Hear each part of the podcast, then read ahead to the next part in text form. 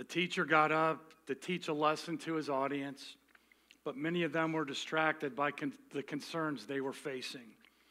A businessman worried, wondering whether or not he would be able to show a profit and keep his business from going bankrupt.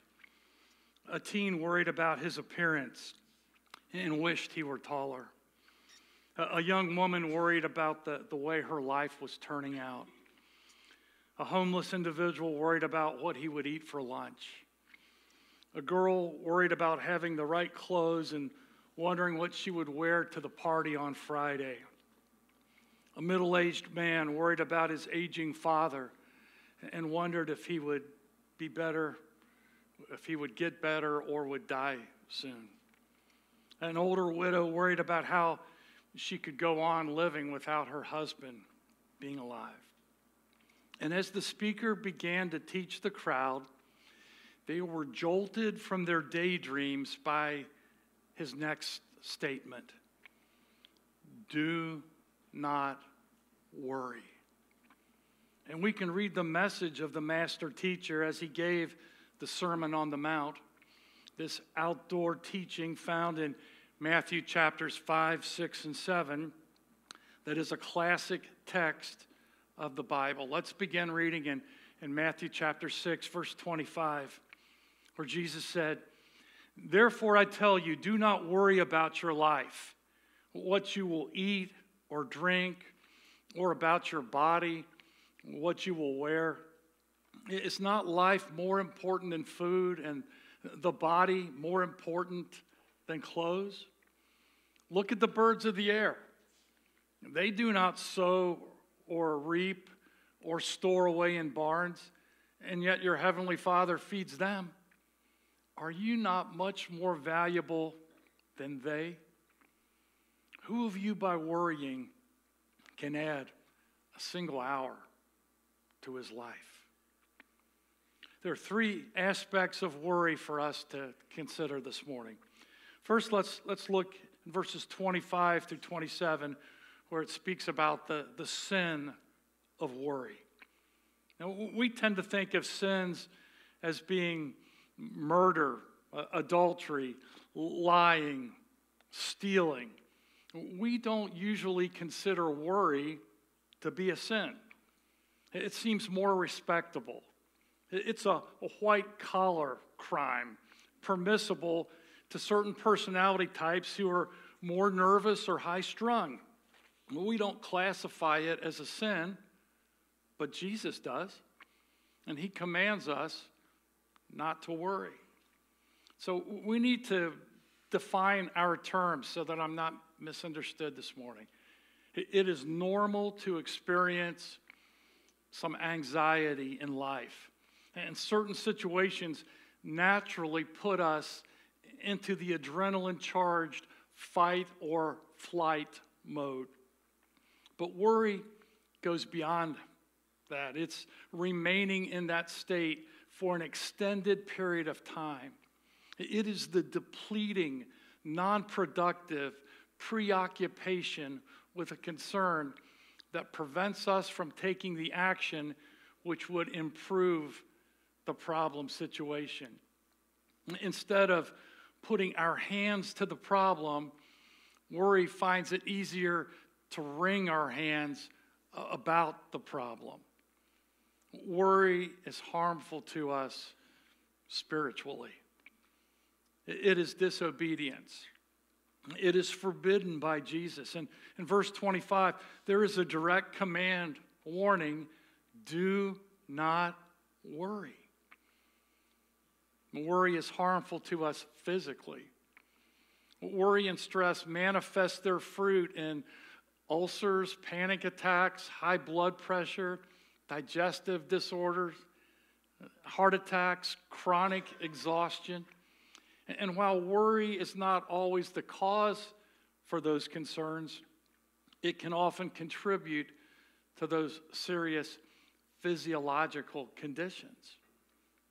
So let me ask you a question. What's worrying you today? I'm sure each person within the sound of my voice has some unresolved concern which was carried into our service either as you entered the doors of the worship center or as you logged on online. It may be gnawing at the back of your mind even this very minute. Worry accomplishes nothing. I like the quote that says, Worry is like a rocking chair. It will give you something to do, but it won't get you anywhere. Verse 27 says, Who of you by worrying can add a single hour to his life? Worry is an exercise in futility, it's a waste.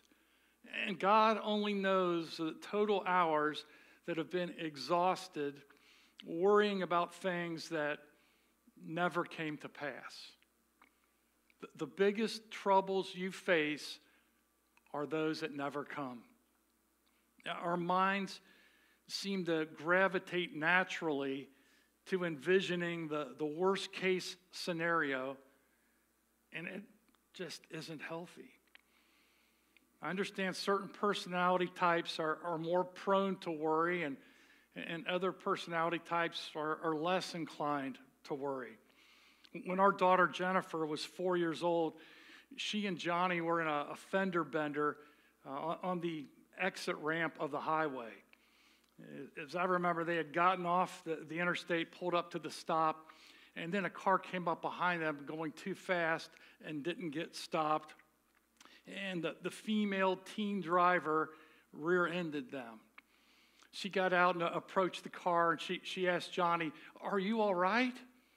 And then she noticed our little four year old daughter in the car seat, car seat, and the teen then just kind of melted. She said, Oh no, you, and you have a little girl in there too. And four year old Jennifer looked back at the distraught driver and, and said, matter of factly, looks like you're going to need a new car. now, she is going to worry less than most people. We all need to learn to, to let some things just roll off. As we read on in this chapter, we, we discover the source of worry. Verses 28 through 32 it says, and, and why do you worry about clothes? See how the lilies of the field grow? They do not labor or spin. Yet I tell you that not even Solomon, in all of his splendor, was dressed like one of these. If that is how God clothes the grass of the field, which is here today and tomorrow is thrown into the fire, will he not much more clothe you, O you of little faith? So do not worry, saying, What shall we eat, or what shall we drink, or, or what shall we wear? For the pagans run after all these things. Your heavenly Father knows that you need them. But when I hear this message that Jesus gave 2,000 years ago, it's really obvious to me that people haven't changed much in 2,000 years. Jesus' original listeners were worried about health, dying, jobs, food, material possessions, just as we are today. He was trying to direct them to rely on God and not be so consumed with these concerns. The, the source of our worry can be attributed to a single cause, and that's the lack of faith. There's a dangerous tendency for us to trust in ourselves, trust in our incomes, trust in our jobs, trust in our homes, trust in our IRAs, you know, trust in our 401k. And we, we want to move towards security, making ourselves feel that we are safe and secure. And, and rather than focusing on those externals, we should be trusting in God and, and relying on Him for our security. I'm not saying that we don't think about those things or plan for our future and, and take those steps, but it's not a frightened obsession.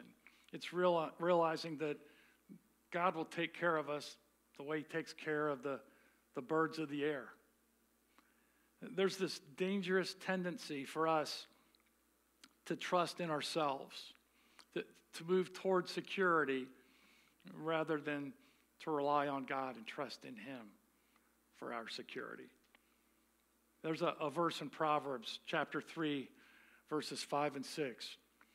It says, Trust in the Lord with all your heart and lean not on your own understanding. In all your ways, acknowledge him, and he will make your paths straight. There's this reliance on God that should be our, our response. I love the story in Matthew chapter 14, the account of the Apostle Peter. And there's just a, a hidden gem, a lesson about worry, tucked into this account of Peter going water skiing w- without any skis. Let me read this story for you. It says, Immediately Jesus made the disciples get uh, into the boat and go on across to the other side. They're, they're in the northern part of their country, the Sea of Galilee. He dismissed the crowd. He said, Hey, I'll meet you on the other side of the lake. You guys boat on over there. I'm going to go up in the hills for a while and, and just pray, be alone with my Father. And so later that night, he was there alone. And it says that the boat was already a considerable distance from the land. It's, it's out, well out on the water. And it was being buffeted by the waves because the wind was against it. And shortly before dawn, Jesus went out to them walking on the lake. He had prayed up in the hills. He's going to take the shortcut and, and go over and, and join his, his apostles. It says, when the disciples saw him walking on the lake, they were terrified. terrified. It, it's a ghost, they cried out in fear. And Jesus approached them, immediately said, hey, Take courage, it is I. Do not be afraid. Lord, if it's you, Peter replied, tell me to come to you on the water. You know, I'll recognize his voice. I'll see if it's really Jesus. It's still, it's just dawning out here. We can't see. There's this shadowy form. He appears to be walking on water. Uh, we've never seen anything like that before.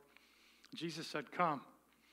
So Peter, the impulsive leader of the apostles, the risk taker, he gets out of the boat and he says, Well, if he can do it, so can I. And he started walking across toward Jesus. And then the next verse is the one I want to draw your attention to. It says, When he saw the wind, he was afraid and he began to sink. And he cried out, Lord, save me. And immediately Jesus reached out his hand and caught him. You of little faith? He said, Why did you doubt? And when they climbed into the boat, the wind died down, and those who were in the boat worshiped him, saying, Truly, you are the Son of God. And just as Simon Peter, while walking on the water, began to sink when he took his eyes off of Jesus, we can expect the same results. Oh, you of little faith. I have a plaque in my office that belonged to my dad. And its message is simple, and yet it's a profound reminder for each new day. Can we pull that slide up of that plaque if, if we have that? It, it reads An old preacher's greeting to each new day Lord, help me to remember that nothing is going to happen to me today that you and I can't, together, can't handle.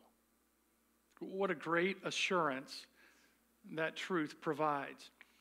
Lord, help me to remember that nothing is going to happen to me today that you and I can't together can't handle. Before you get out of bed, that could be your first prayer each day. Said the robin to the sparrow, I would really like to know why these anxious human beings rush around and worry so. Said the sparrow to the robin, Friend, I think that it must be that they have no heavenly Father such as cares for you and me. The sin of worry, the source of worry. And then finally, let's consider the solution to worry, verses 33, verses 34. Many situations in life cause us concern, and, and rightfully so. Maybe it's a concern over a serious health problem, or unemployment, or financial troubles, or, or job or, or school pressures. And it's natural to feel the tension from life's concerns. But, but God's word instructs us not to dwell on those circumstances, but to turn them over to God in prayer and seek His direction for the best solution. And that's what Jesus said here in the Sermon on the Mount, verse 33. But seek first His kingdom and His righteousness, and all these things will be given to you as well. Therefore, do not worry about tomorrow, for tomorrow will worry about itself. Listen to the next thing Jesus said each day has enough trouble of its own. Jesus said, Don't borrow trouble. Don't wreck today worrying about tomorrow. Live one day at a time. Each day has enough trouble of its own. He's cautioning us to seek first God, and, and these other things will fall in, into place. This passage is saying that non Christians run after these temporary things in life, and, and it leads to worry. But instead, you, Christ follower, should seek first the eternally important things, and all the other items will fall into place. Like the words of the serenity prayer Lord, grant me the serenity to accept the things I cannot change, the courage to change the things I can and the wisdom to know the difference. And the difference in perspective for the Christian and the non Christian is the priority. Everybody prays. There are no atheists in foxholes or cancer wards, but for many, prayer is the last resort. The Christian relies first on God. Verse 33 seek first his kingdom and his righteousness. We want prayer to become our first response instead of our last resort. Years ago, our, our oldest, Jason, was a, a first grader at, at, Christ Center School in, in Harrison, Ohio. And I remember going there to speak for a chapel service. And I wanted to teach on the verse 1 Peter 5 7. It talks about casting our care, our, our anxiety on, on Him because He cares for you. And so I had a little object lesson. I took in a, a bait casting fishing rod, and as a safety precaution for the students, I took the hooks off and put a rubber plug on the end. And I stood up there in front of the, the kids in the, in the gym area. On the, they're sitting on this carpeted gym floor, and, and I would, would take my fishing rod and then cast it 40, 50 feet, and then reel it in. talking about that verse cast all your anxieties on him because he cares for you. Reel it in. And the, the third time, I flicked it back and, and let it fly down the middle, and it banked off the basketball backboard and it went through the net. It, it was my finest hour. Cast all your anxiety on him because he cares for you. That means there's no reason for you to stay up tonight worrying. You might as well give that worry to God. And guess what? He's going to be staying up anyway and let Him take that on. Here's a take home truth for you worry doesn't help us, but praying to God does. The Apostle Paul wrote the following words, which take on an even greater impact when we realize that he gave this advice while he was a prisoner in Rome. From his chains, from his uncertainty, from his injustice, he wrote, Do not be anxious about anything, but in everything, by prayer and petition, with thanksgiving, present your request to God. And the peace of God, which transcends all understanding, will guard your hearts and your minds in Christ Jesus. Now, when someone who has an easy life says, hey, don't worry about it, it'll all be okay, that, that doesn't mean a lot to me. But when the Apostle Paul, who was beaten, shipwrecked, stoned, tortured, he's writing these words from prison. He's on death row, awaiting Nero beheading him. And he's saying, Hey, don't be anxious about anything, but instead pray. That's what I'm doing. It's helping me. It'll work for you. So instead of worrying about that big problem, pray to your Father in heaven about it. Take it to Him. And you know what's happened for me, he said? The peace that passes all understanding. I, I, can't explain it. He said it's, it's transcendent, it's out of this world. It'll guard your hearts and your minds in Christ Jesus. In other words, he's saying, seek first his kingdom and his righteousness. And all these other things will be added as well. Put Jesus first in your life. There was a Christian church minister named James DeForest Murch. He wrote a, a little known hymn, but the lyrics are, are meaningful and powerful. And he titled it, I'll Put Jesus First. He said, The world all around me has now no allure. Its pleasures bring pain, its wisdom is vain. I seek a foundation that's steadfast and sure. I'll put Jesus first in my life. In all that I say, in all that I do, throughout the world of toil and strife, by day and by night, through trust in his might, I'll put Jesus first in my life. Second stanza The Lord Jesus died my salvation to win. He went in my stead to Calvary and bled. Redemption impels me to give up my sin. I'll put Jesus first in my life. I know there's a home for the ransomed and blessed when death is no more, when the struggle is o'er. For those who love Jesus and give him their best, I'll put Jesus first in my life.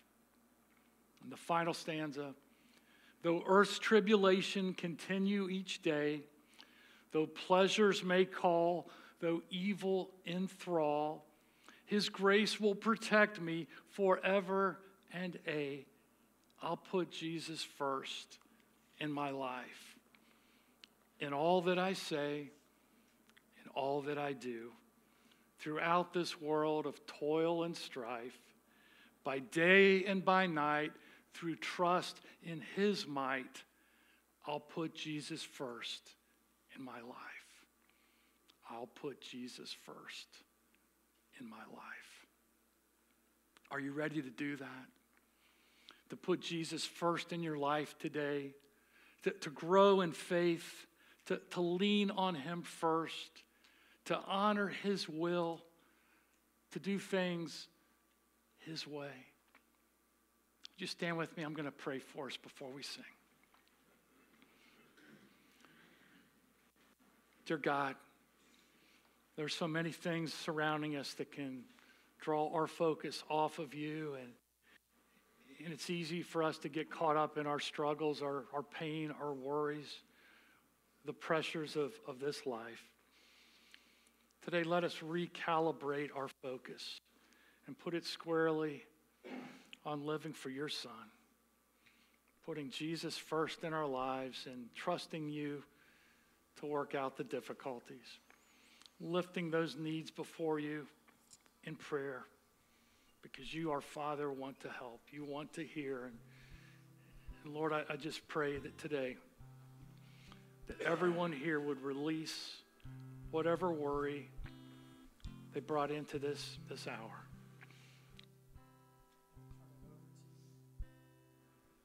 We pray in the name of Jesus.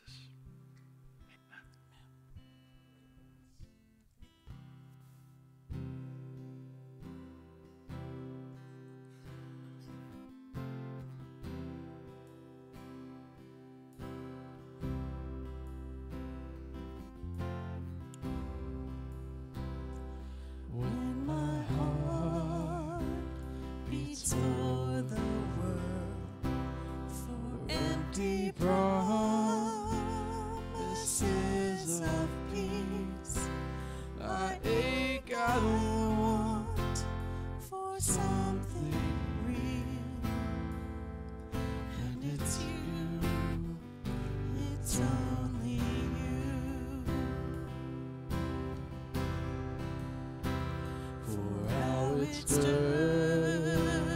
at just a taste of what's to come.